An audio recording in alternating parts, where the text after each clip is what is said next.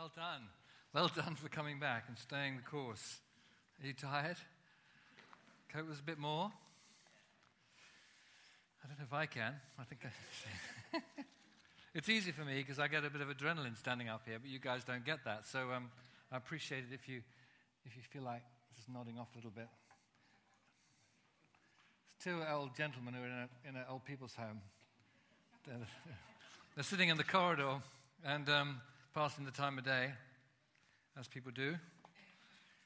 And suddenly another resident of the home comes by, a woman completely naked, and uh, she runs by at great speed. Whoom. So one man turns to the other and he says, My goodness me, who was that? The other chap says, I have no idea. I think it was, I think it was Mildred. But whatever she was wearing sure needed ironing. as, you get older, you probably look in the mirror and think, think the same thing.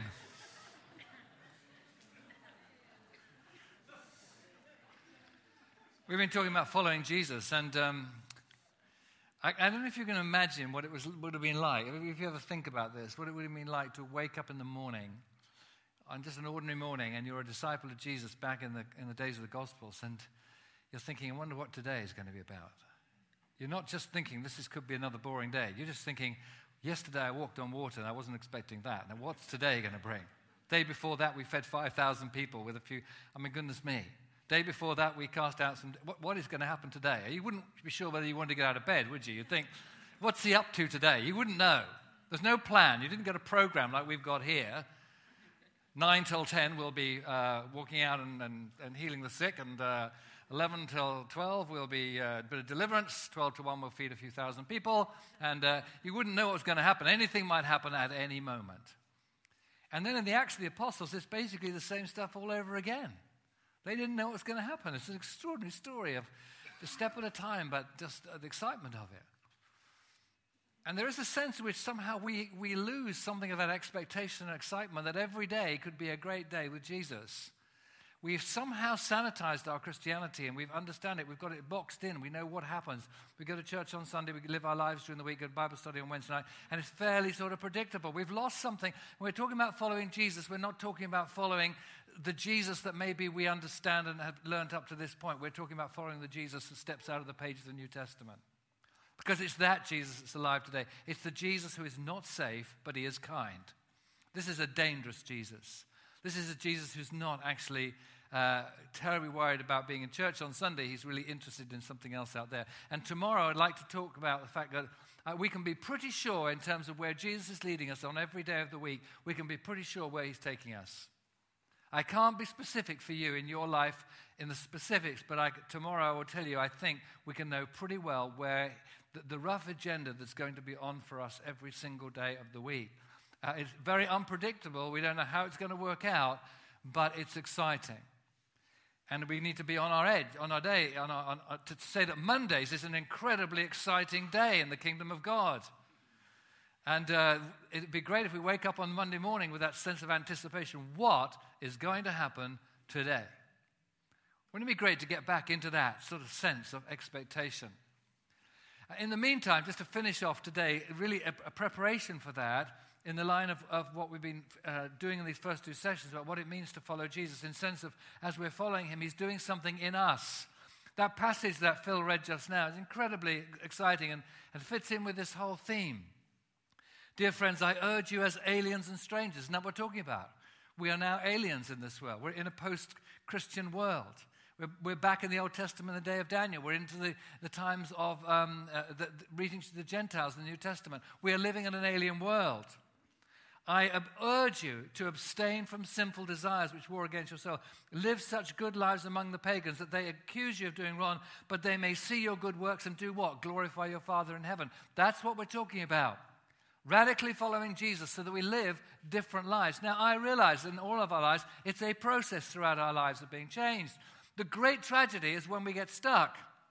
There's a very frightening verse in the book of um, Genesis where uh, I think it's Genesis chapter 12 um, or 11 and 12, where uh, Abraham is called with his, his family, his father Terah and the family are called out of Ur of the Chaldees, and it says they are called to go to Canaan.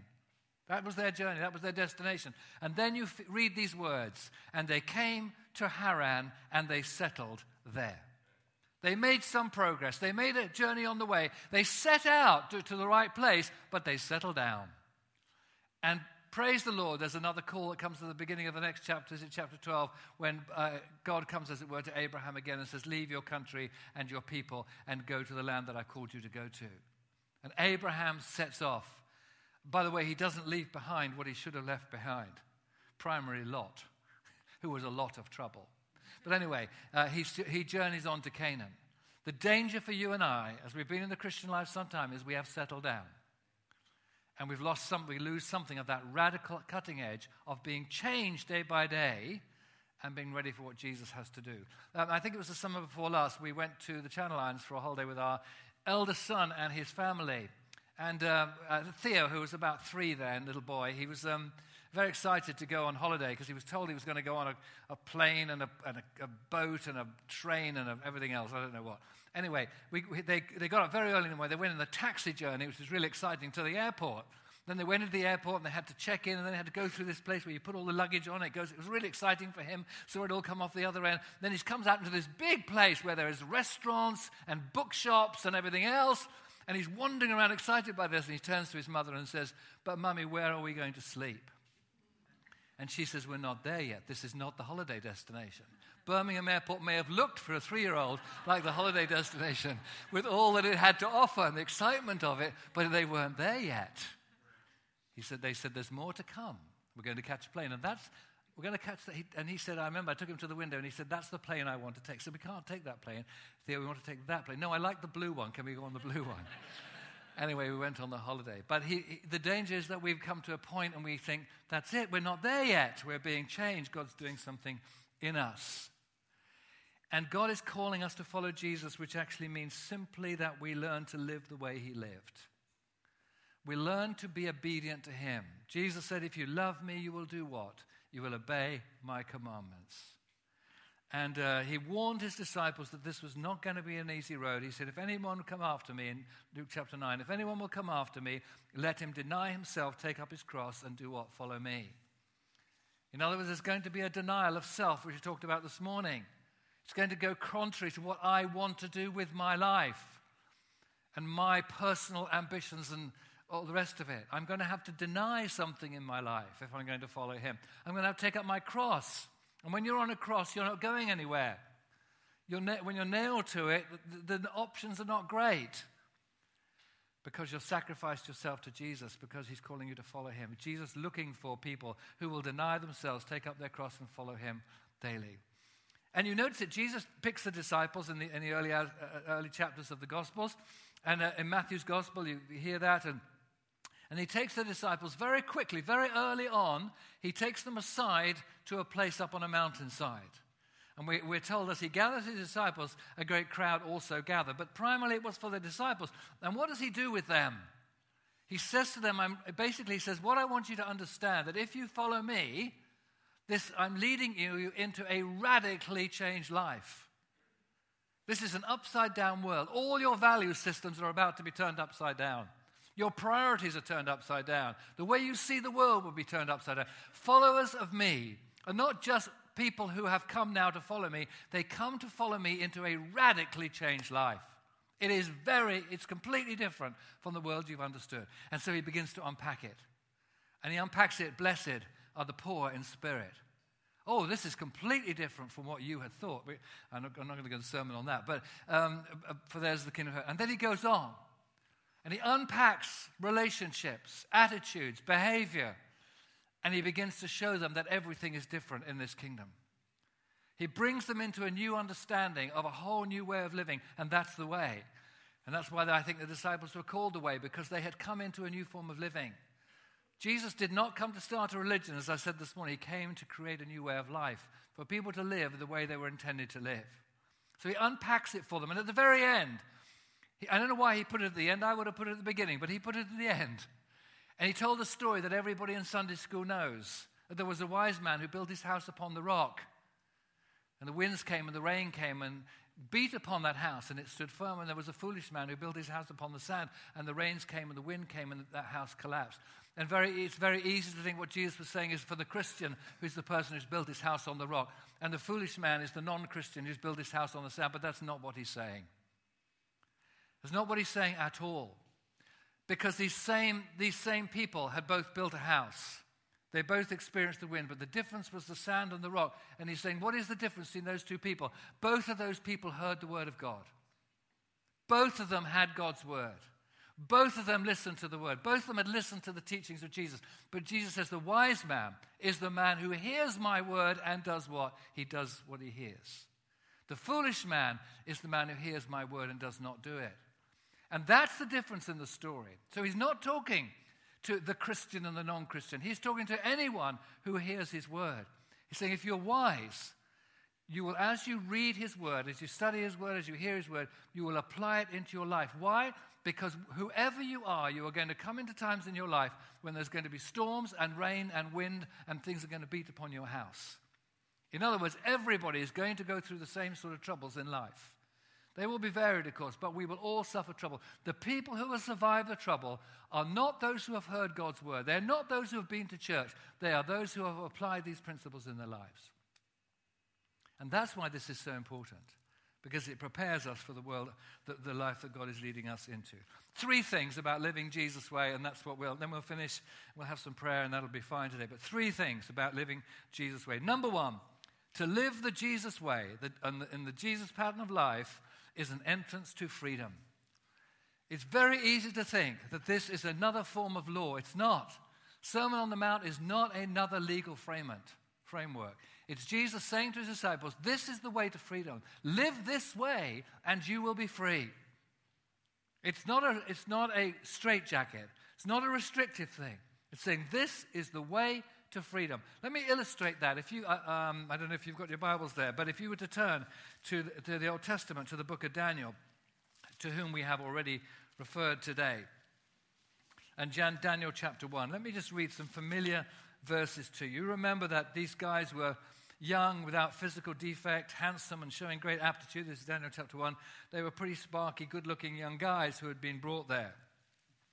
And um, this is chap- verse 5 of chapter 1. The king assigned them a daily amount of food and wine from the king's table. They were to be trained for three years, and afterwards they were entered the king's service. Among those men were Daniel and um, his three friends, Hananiah, Mishael, and Azariah. But Daniel resolved not to defile himself with the royal food and wine.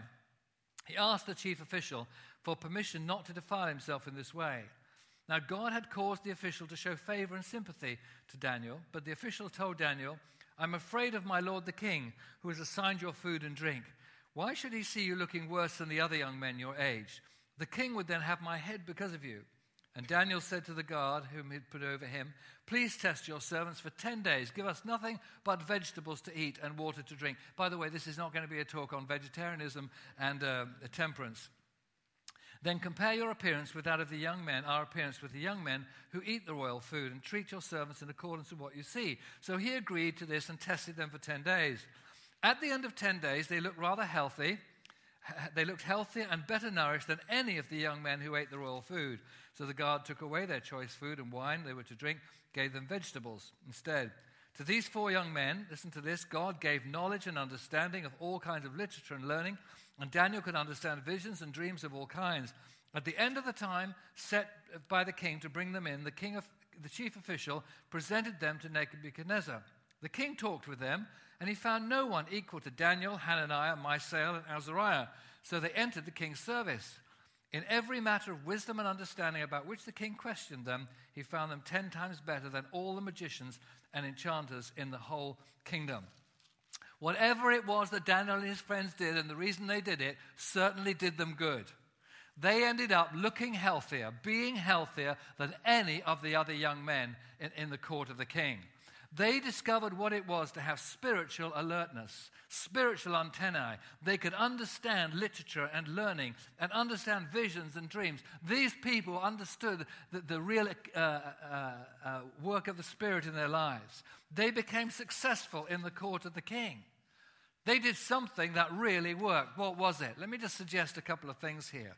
Firstly, if you read this first passage quite carefully, you'll discover that Daniel immersed himself in the, in the culture of the day. Let's just say that right out. Now, I mentioned sailing earlier this morning, uh, today, uh, which I don't know a great deal about, but we did have this boat. And one of the things I discovered about this is the only way to, there's two, two things that are really important if you sail. Number one, if you're going to sail, it is very, very important that the boat is in the water. Now, just I need to say that to you in case you didn't know that. The boat must be in the water. The second rule of sailing is this the water must not be in the boat. It doesn't work well. The boat must be in the water, the water mustn't be in the boat. And that's the principle at work here. If we are to be effective for Jesus, the person must be in his world. We must be totally immersed in his world, uh, caught up in his world, involved in his world uh, leading in his world, doing stuff in his world. But we must not allow the world to fill us. That is the world's system, the world's attitudes, the world's behavior, the world's culture. And the great cry of God is be in the world, but not of the world. And the great danger is that Christians, A, consider themselves they should withdraw from the world, but they are very happy for the world to enter into their hearts. And we need to switch that round. So we need to be out in God's world, immersed in the culture of the day, but be very, very careful that nothing of that culture, as little as possible, enters into our lives. And that we need to live this radical life, which we just read about in First Peter, living it out in God's world. So they immersed themselves. They learnt the language. They got involved in the culture. They were involved in the university. Eventually, they were involved in leadership in the government of the nation. There's nothing that they didn't do in that sense. They got deeply involved with the people because they knew that by being there, that's where they could spread the influence. But they're, they're working, they work very hard at something else. It says here, he resolved not to defile himself with the king's food. Now, what on earth was wrong with the king's food? What is this about? And I want to suggest something to you, and I think it's right, but it might not be, but it's, it's, it's along the right lines, I'm sure. Because people have conjectured why did these guys not eat the king's food and drink the king's wine? Some said, well, it wasn't kosher. Some have said, well, it was maybe offered to idols. Some have said, um, well, it would, you know, if you have too much food and, and, drink, you get a little bit soft in the head and you can't make decisions. People have come up with all sorts of reasons, but this is what I think is the most likely one. Is that in the days when this was written, that if you had a meal with somebody, it was a sense of covenant relationship with them. The meal, like we have communion, is a covenantal meal. And when the king said, Come and eat at my table, eat my food, drink my wine, he was saying much more than get involved in my university and in my government. He was saying, I want to enter into some sort of covenant relation with you. And I think what the, Daniel was saying here is, I will do everything you want me to do, but I will not form an alliance with you because I live my life to the beat of a different drum. I want to be different. I want to show that I don't need your food and drink. I don't need that from you. I'm not dependent upon it because I know that if I do that, somehow I have compromised my life and I need to make a stand. I don't think this has anything to do with food and wine. In fact, if you read later in Daniel, Daniel chapter 10, you'll find Daniel is drinking wine. That should please some of you. It's okay, chaps. He drinks wine again later on. But I think these men were concerned for their inner souls they knew that they had to remove themselves in some way from allegiance to the culture of the day. They would get involved in that world, but they did not want to form an allegiance with it. They wanted to remain separate from it because, in that way, they could be sharp and have an influence upon it. And in some way, we've got to emulate that in our own lives. And they, they decided basically that they would draw a line. They had to draw a line in the sand somewhere because uh, uh, the next step from food and wine was to be much closer allegiance with the king, friendship with the king, and they're already embraced by it. The waters got into the boat. So they draw a line in the sand. And I think for you and I in our lives, that we all need to learn to draw lines in the sand. Now, there are two sorts of lines we have to draw. The first is an easy line, it's a biblical line. If you're a follower of Jesus, you have made a decision to follow him and his ways. And many of his ways are down here in the scriptures. We know them. We don't have to think, should we or shouldn't we? There is a clear, clear biblical line in the sand. It's quite clear. For example, if some of you, we talked about this earlier with the men, if some of you are now commit, thinking of committing adultery, you're praying about it. Um, you're just th- considering it, okay? Let me just put your mind at rest and save you a lot of time. Uh, it is in the Old Testament, in the Ten Commandments, thou shalt not commit adultery. Is that fairly clear? I think it is. Uh, we've read it in a number of other places in the scripture. It is wrong to commit adultery. We don't have to go any further. We know that's wrong. We, if you're a Christian, you have already made that decision. You will not be committing adultery because you are a follower of Jesus. I remember meeting a young couple in our church and uh, was chatting to them. I'd seen them being sort of um, being a bit hummy chummy with each other. And uh, they came to me and they said, uh, How things go? Said, oh, we've fallen in love with each other. And they said, We're praying about whether we should sleep together. I said, This is your lucky day. This is your lucky day. You've come to the right man. Pray no more. no, is the answer. No. And we, get, we talked about it and the biblical principles on it. I said, Don't even pray about it. What are you doing? Are you following Jesus? Yes. Well, there you are. Listen, when it comes to forgiveness, oh, I don't know whether I can forgive that. But you can't afford not to. I was with a guy yesterday who was telling me how he had, in a business operation, had been really messed about. And the guy eventually wrote to him as a Christian and said, Will you forgive me? And he wrote back and he said, Yes, I will, for two reasons. Number one, because I want to. Number two, because I have to. There is no choice. I have no choice but to forgive you because I am a follower of Jesus. And if you're a follower of Jesus, you can't think, oh, I don't know whether I can forgive them or not. You're a follower of Jesus. You forgive. You have to. Am I sort of making myself clear? There's a, there's a lot, there are a lot, there's a biblical line. Let's not mess about. The word's been given to us so that we know. Now, there is another line. And that line, I think, may be different for different people. There is the line of, of what is the protection for my soul? For some people, they need to draw a line and say, no, no further than that, because that is harmful to me. I cannot go beyond this point. I cannot even dabble in that area because it would be harmful to me. There's a, very, uh, a vicar that I know very, very well, who's my age, and I was talking to him a couple of years ago about the, the Passion of the Christ, the film. And I said, You need to see that, Andrew. It's a fantastic film. He said, I won't see it. I said, Why not? It's about Christ and everything. He said, No, I won't see it because it's X rated. I said, Well, there's no sex in it, Andrew. There's only just a bit of violence, but you know, it's okay. He said, I won't see it. I said, Why not? He said, I will not watch any X rated movie. I said, Well, some of them are quite good. He said, No, I won't watch it. I said, Well, why not? He said, Because some years ago I used to watch a lot of movies I shouldn't watch, and my marriage was almost wrecked by the things that I saw and the things I started to do. So I made a decision. Doesn't say so in the Bible, but I made a decision that for me, I will never ever watch a film that would, get, that would be X rated. And it doesn't matter what you tell me is in it, I've made that decision. Wow, I respect that man because he wants to protect his soul. And he's not saying to me, Nick, don't you watch X rated movies. He's saying, I want to protect my soul. I was talking to a friend of mine last year or the year before, and he said, whenever he travels, and he travels a lot, he goes into a hotel bedroom. The first thing he does is unplug the television. First thing I do is plug it in. He unplugs it. I said, Why do you do that? He said, Because years ago I used to travel a lot. And the first thing I would do was turn on the television, and after a bit, I would begin to find what adult movies there were in the hotel. He said, It so darkened my soul, I decided never, ever again to watch a television in a hotel room. Well, what else do you do in a hotel room? I don't know, but he's decided that he would never do that because it was hurt his soul. There was a young man in Birmingham that I met not long ago who became, he was uh, um, made a partner in a big law firm, youngest partner in that firm. He turned it down. He said, I won't do it. So I said, Why didn't you take it? He said, Because I decided I was already earning more money than I could spend. And I watched the other partners and I saw the pressure they were under. And I valued my family life and I valued home life. And I decided this is as far as I need to go. He said, I'm not telling anybody else they shouldn't do it, but I drew a line in the sand because it would protect my soul. And many of us have to do that. We have to say, if I want to follow Jesus, there are some areas that may be wrong for me, but right for others. But I need to make a decision because I know where I'm vulnerable here because I want to keep my heart pure. I want to be absolutely pure. Some of you, when it comes to giving, you need to give 20% because you struggle with money, so give away a bit more. For, uh, a guy said to us recently, who's in our own church, who was made, um, he lost his job for a short time. He said, I decided actually to increase my giving rather than reduce it because I wanted to tell God I was believing there was another job coming. And I wanted to say to the devil, You can't get me that way. Uh, for him, that was what he needed to do.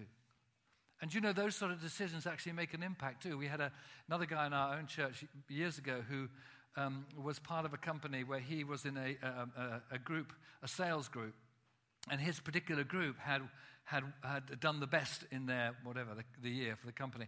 And the man, the, their group leader got them together one day and said, I'm going to, We're going to have a treat, guys. This is a reward for all our hard work. We're going to go to the um, lap dancing club in Broad Street. And there was sort of silence and there was a little tittering in the room. Whoa, great, great, great, great. And this one guy said, um, after a bit, I'm not coming.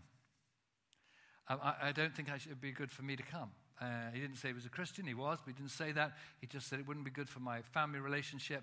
I, I couldn't face my wife on that, etc., etc. Um, I just won't be coming. Well, the other guys oh, and there's a bit quiet for a moment. And uh, the guy said, What about the rest of you?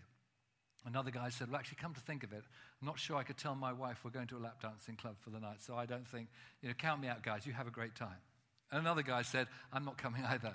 By the end of that conversation, pretty well everybody in the group said they weren't coming. Let me just tell you something. Not, not only did he stop that happening, but he changed the culture in the, in the, in the company. Because that man who leads that, that team will never, ever again suggest going lap dancing or to the club. Why? Because he wouldn't want to lose face again. And that's all that guy did. He didn't say it was wrong for everybody else. He, didn't say, he just said, For me, that's the line in the sand, guys. I'm not taking this um, any further. I need to be careful what I do in my life. And I would just suggest for many of us, when we're going to follow Jesus, if we want to be free, we're going to have to say no and make clear lines. And some of us here tonight have already gone over the line in some areas. You're playing with the line. You're saying, How far can. Ooh, let's see how close I can get to it. I hear many young people say, as far as sex is concerned. How far can we go? What do you want to know? How far can we go with, without doing what? How far do you want to go? Just step way back. Because we want to be pure and we want to follow Jesus in our attitudes and in our life. And here's this, uh, notice this, by the way, that Daniel decided ahead of time. He didn't wait till he saw the wine and the food and think, "Oh, that smells good. I think I might just nibble at that." He decided, I'm not doing it. Before I ever see it, I'm not doing it. It's rather like this. If you, go, if you decide because you want to lose weight or something that you're never going to have desserts, have you, have you ever had that decision? No desserts. And you, you decide that. We're not I'm never going to have any more desserts because I'm trying to lose weight. So you, that's great. Great decision for you. Fantastic. Tonight, disaster. Anyway. So you go to the restaurant, you have the main course, and then after the main course, the waitress comes up. In the old days, they'd bring a trolley along, wouldn't they, with all the desserts on. That was fatal. Anyway, now the waitress comes to you and says, Would you like to see the dessert menu? What is that? Oh, yes, I'd love to see how you've designed it. What's the artwork on it? All that sort of stuff. She's not saying that, is she? She's not saying, Have you seen our beautiful, how beautifully laid out our dessert menu? She's saying, basically, in other words, Would you like a dessert? Because she knows perfectly well, once you've looked at the menu, you're going to have a dessert.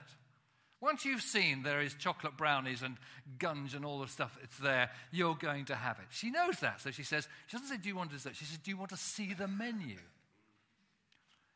And if you haven't decided ahead of time, you say, Well, let's just have a look.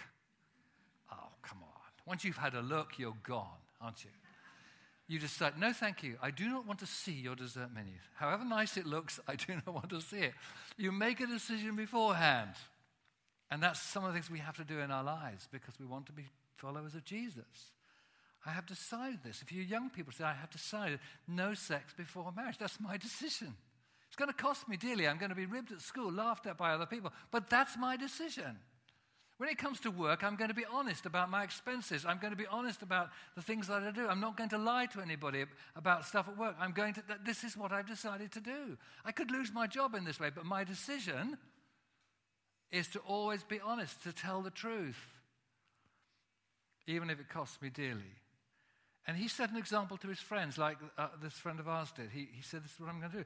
You know, there's a guy who runs the, um, oh, uh, Entertainer. How did you know I was going to say that? She's wonderful, isn't she? I, couldn't even remember what I was going to say. um, the, the, entertainer shops, and he, he decided that he wasn't going to sell Harry Potter books. Now, that's quite a costly thing. He wasn't going to open the shop on Sunday because he wanted his workers to, to go and um, to have the day off. And that's a costly thing to do in business, but he made that decision. And uh, having made that decision, I think God has prospered him. And he was so gracious, Daniel, wasn't he, towards this guy who could see he was going. He just said, Look, let's just try it out. It'll be okay. Just let me do it a little bit and try it out. He's, he's so gracious to this man. And when he's discouraged by him, he presses on, saying, No, I'm going to do this. So that's the first thing I want to say. But I think uh, as we make decisions in life to live this way, the way Jesus wants us to live, it's liberating. You're free. And it, it actually, you feel good for it, for doing it. And uh, to, going on beyond that, just to remind you, it's very interesting that the results of that for this, these men was a, a, a spiritual dynamic which would have been missing before. And there's something about living this sort of a life where God says, okay, that's the way you're going to live. The Holy Spirit loves that, and you're going to find yourself actually sharper and, and clearer in spiritual things than you've ever been. You may start having revelations and prophecies and understanding of things. Why? Be- not because you're a great person, but because you have chosen the holy life which the Holy Spirit loves. And, and because God can trust you, He's going to trust you with all sorts of other things. So there's a lot of spin off and repercussions um, because of it. The second thing, just moving on quickly, is the second thing is that we have been equipped for the journey. And that's um, also, we're reminded of that. That even that when God is calling us to do this, this is why it is not burdensome, because Peter says this in 2 Peter chapter 1. Listen to these words. His divine power has given us everything we need for life and godliness through knowledge of Him who called us by His glory and goodness. Through His divine power, we have everything we need in other words, to live the godly life that God wants us to do. So it's not a matter of rules and regulations. You have within you everything you need to live this way. Isn't that fantastic? By His divine uh, power, His gift of His Spirit is enough for you to live this life. You can do everything Jesus has asked you to do. So it's not burdensome because you can do it. If you walk into it, you'll find you can do it. That's the extraordinary thing. That's what the promise is in the scriptures. You have everything you need. You know, on this journey, which we want to be very luggage free, we're leaving a lot of stuff behind. There's only two things you need for this journey in the Christian life. It's all you need to take with you. Not a toothbrush and a piece of toothpaste. All you need for this journey is two things the Spirit and the Word. The will of God and the power of God. To know what to do and the power of God to help us do it. It's all apparently that we need. We need both these things and uh, but and their intention with one another. I always like to think it's well, you know that you know there's um, the greatest single um, the greatest single uh, thing that causes marriage breakdown. Do you know? Do you know this? It's map reading. Well, it isn't anymore. It used to be map reading, uh, but it, but the sat nav has changed that actually. Um, because we now have a bit more liberty. I love the sat nav; it's fantastic, isn't it? We've got such a sweet lady on ours. So a friend of mine's got a guy on his, and he's really rude. I think, just rather aggressive. Do this right away. And uh, I always think they should say thank you, but they don't. And there's one that says please, which is amazing, really. Anyway, and we have the sat nav. But um, you know, if you're going to go on a journey, you need two things. If you're going to, you need a car to get there. Is that right? Uh, you need a car, and you probably need a map to show you how to go. Now, some people, some people are map crazy. I met a guy actually just a few weeks ago. Is this true? Who said to me, "I am a complete map geek." He said, "If you come to my house, I have maps of everything." I mean, he just he said, I love maps. I pore over maps. Can you imagine doing that? I said, Well, where have you been? He said, Not many places. But he said, I've got the maps. Got, he's rich, he doesn't travel very much, but he just loves maps. He loves Ordnance Survey maps. He just loves them. And uh, some people are like that. They think the word is everything. As long as you've got the word, you're okay. And then there are other people, mainly men, who don't need a map at all. Ah, got my car. Where are we going? We're going up to Yorkshire. I know, that's north. Okay, get into my sports car. Wham, off we go. Which way do we go? Oh, they'll go this way. Five hours later, as they come trotting into Wales, I think when the wife says, Are you sure we're not lost? Of course we're not lost. off we go again. And uh, but, you know, the sensible thing to do is to have a map and a car and be humble enough, men, to recognize you might need to even look at the map. And when your wife says, Are we lost? to say, Possibly we are. Shall we have a look at the map? Shall we look at the map, dear? No, I know where I'm going. Let's have a look at the map. Shove in the sat nav. It's okay. Sweet little lady will tell us at the first available opportunity, please turn round. So um, we need both those things. And in the same way, we need the Spirit, we need the Word who shows us where to go, and the Spirit who carries us along the way. Isn't that fantastic? We have both those things. Uh, I'm making it sound easier than it is. but that's why we need the Spirit of God. We need His Spirit to help us in, in, in following, in being followers of Jesus. And it's lovely. In the book of, you know, the book of Ephesians and the book of Colossians are very similar books. They have, I think, 50 verses or more that, that are very compatible. And one of those verses is, um, be filled with the Spirit in Ephesians, speaking to yourselves with hymns and songs and spiritual songs, etc., etc. And in, uh, in, in, the book of, uh, um, uh, what did I say? Colossians, uh, let the word of God dwell in you richly speaking to yourselves in hymns. There, are two parallel verses. One is let the word of God dwell in you richly, the other is be filled with the Holy Spirit. They go together. As you be filled with the Holy Spirit, let the word of God dwell in you richly. That's how we get changed. That's why we need both these things. And that's why in Psalm 23, to tie it up with this morning, God says, I will lead you to green pastures. You better do the eating. I will take you by still waters. You better do the drinking. But God will provide those things for us because they are the means by which we become changed and like Him. And the third thing, just to say, almost in closing, that it, this affects every area of our life. God wants us to live the Jesus life at home. Isn't that the hardest place to do it? I think so. He wants us to live the Jesus life at work. We talked a bit about that earlier. That, and it's here. As we go into the workplace, in the alien world, live such godly lives. Just live simply as Jesus wants you to live in the corporate world, in the business world, in the student world. Seek as, but you're, you're going to collapse and fail and make mistakes along the way and compromise. Of course, the blood of Jesus cleanses you from all sin, but we set out to be just simply doing the thing that will please Jesus. You know, the, years ago, the people used to have a wristband on that said, WWJD, what would Jesus do? To remind people to say, What in this situation, how should I behave? You do remember years and years ago when some of us were young, there was a book out which is, which is actually world bestseller called In His Steps about a group of people who decided in every situation to ask themselves the question, What would Jesus do in this situation? And they met together regularly to share their experiences. I don't know whether that's the right way to do it, but it, I can understand the principle of it is that I think we're to ask ourselves, how would Jesus want me to react and respond in this situation? In our business world, in our in, in home, at work, in, in, in, at our place of leisure. It affects every part of our lives. It affects our relationships. Supremely, it's our relationship. That is actually the hallmark of what's going on, isn't it? But remember, John says, if you say you love God but you hate your brother, you are a liar. Straightforward, that. I love that. It's uncompromising, isn't it? Uh, he doesn't say, if you say you love God but you hate your brother, that is slightly inconsistent. He basically says, You're a liar. You're not telling the truth. You don't love God at all, because if you love God, you will love your brother and sister who you have to live with. And um, it's in our relationships that it really works out as to whether or not uh, the gospel is really going to work for us. And in our own church, we've used this little triangle of, of words that come in the New Testament to help us understand relationships love, acceptance, and forgiveness. And, and uh, that's a little sort of triumvirate that we, we talk about all the time that that's how we're to relate to one another with love. Always consider what is the best for that other person. What's best for you? Not what's best for me. How can I serve you? What is, what's the, thing I can do or say for you that would be an act of love? That's the way Jesus wants us to live. Love one another. Secondly, accept one another. And this, we're not very good at that, are we? When we find out things about somebody that we didn't know before, we go, oh my gosh, if only I'd known about that.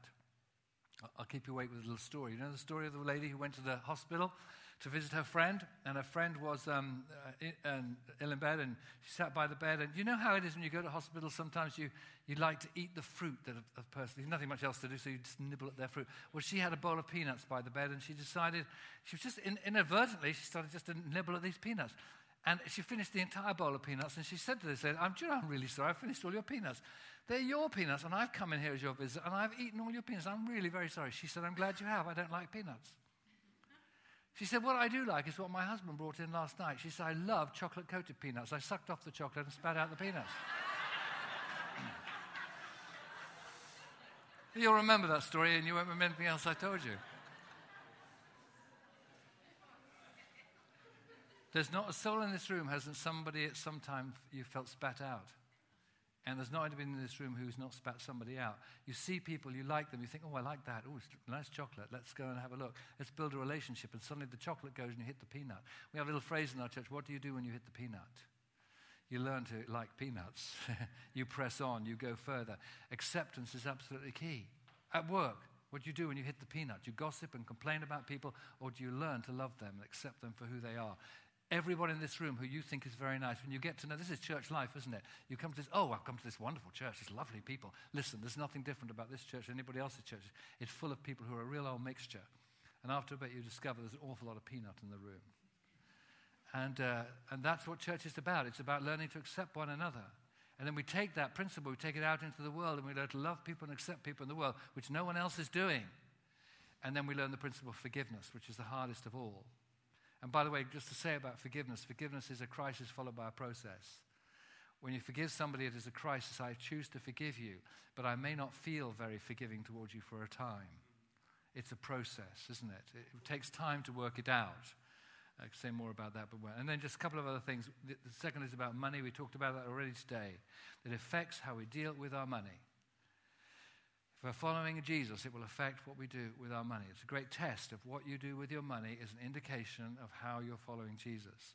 And thirdly, it will be to be affect our whole life of integrity as to whether we choose to live honestly and righteously at our place of work and where we uh, spend most of our time. So that's to be a follower of Jesus is, an, is, is a liberating thing. It affects every part of our lives. Uh, and it, but we are equipped for the journey. We have what we need. We just have to make the choices to decide to follow that way.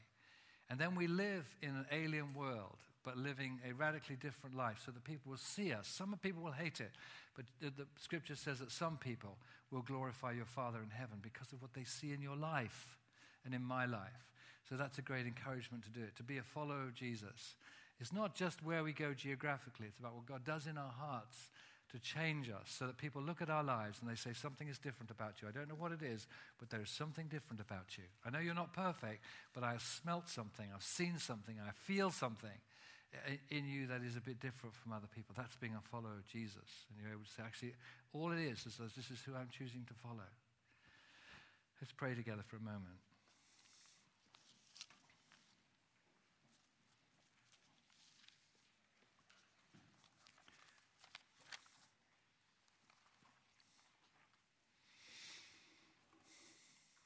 Covered a lot of ground today. It's been a lot of stuff and a lot to hear, but I know that along the way, God will have spoken to some people about things in their own lives that they really feel God has challenged them about and feeling actually just need to, to, to shape up on some of those things. Certainly, it's true for me, it's true for all of us. And Father, I pray the Holy Spirit will continue that process within us of change to become more and more like you. We're not there yet, but we don't want to settle down. We want to continue the journey. We want to finish the, the, the, the journey of life that we are following you, so that our lives can be a continual testimony to the reality of Jesus. We're aware of our own shortcomings, we're aware of our failures, we're aware of the, the inadequacy of our own hearts. But thank you, you have given us everything we need for godliness and right living. And uh, we pray that will be true for all of us. And something will happen in us that will enable us to say, This is not good enough. I must continue to pursue the Jesus life, the holy life. Let that be true for us, Lord. Jamie's just going to lead us in, in a piece of music, maybe a song of worship. And as we um, pursue that in our hearts, as we draw uh, towards the latter part of this meeting, we don't want to finish this day without having some opportunity. For some of you who responded this morning in your own personal way, were probably saying, actually, as alongside that, I'd love someone to pray with me, I'd love someone to minister to me. And God's spoken to me today in such a way that I just love someone to say, I want to say to someone, this is what it's about. Will you just pray for me?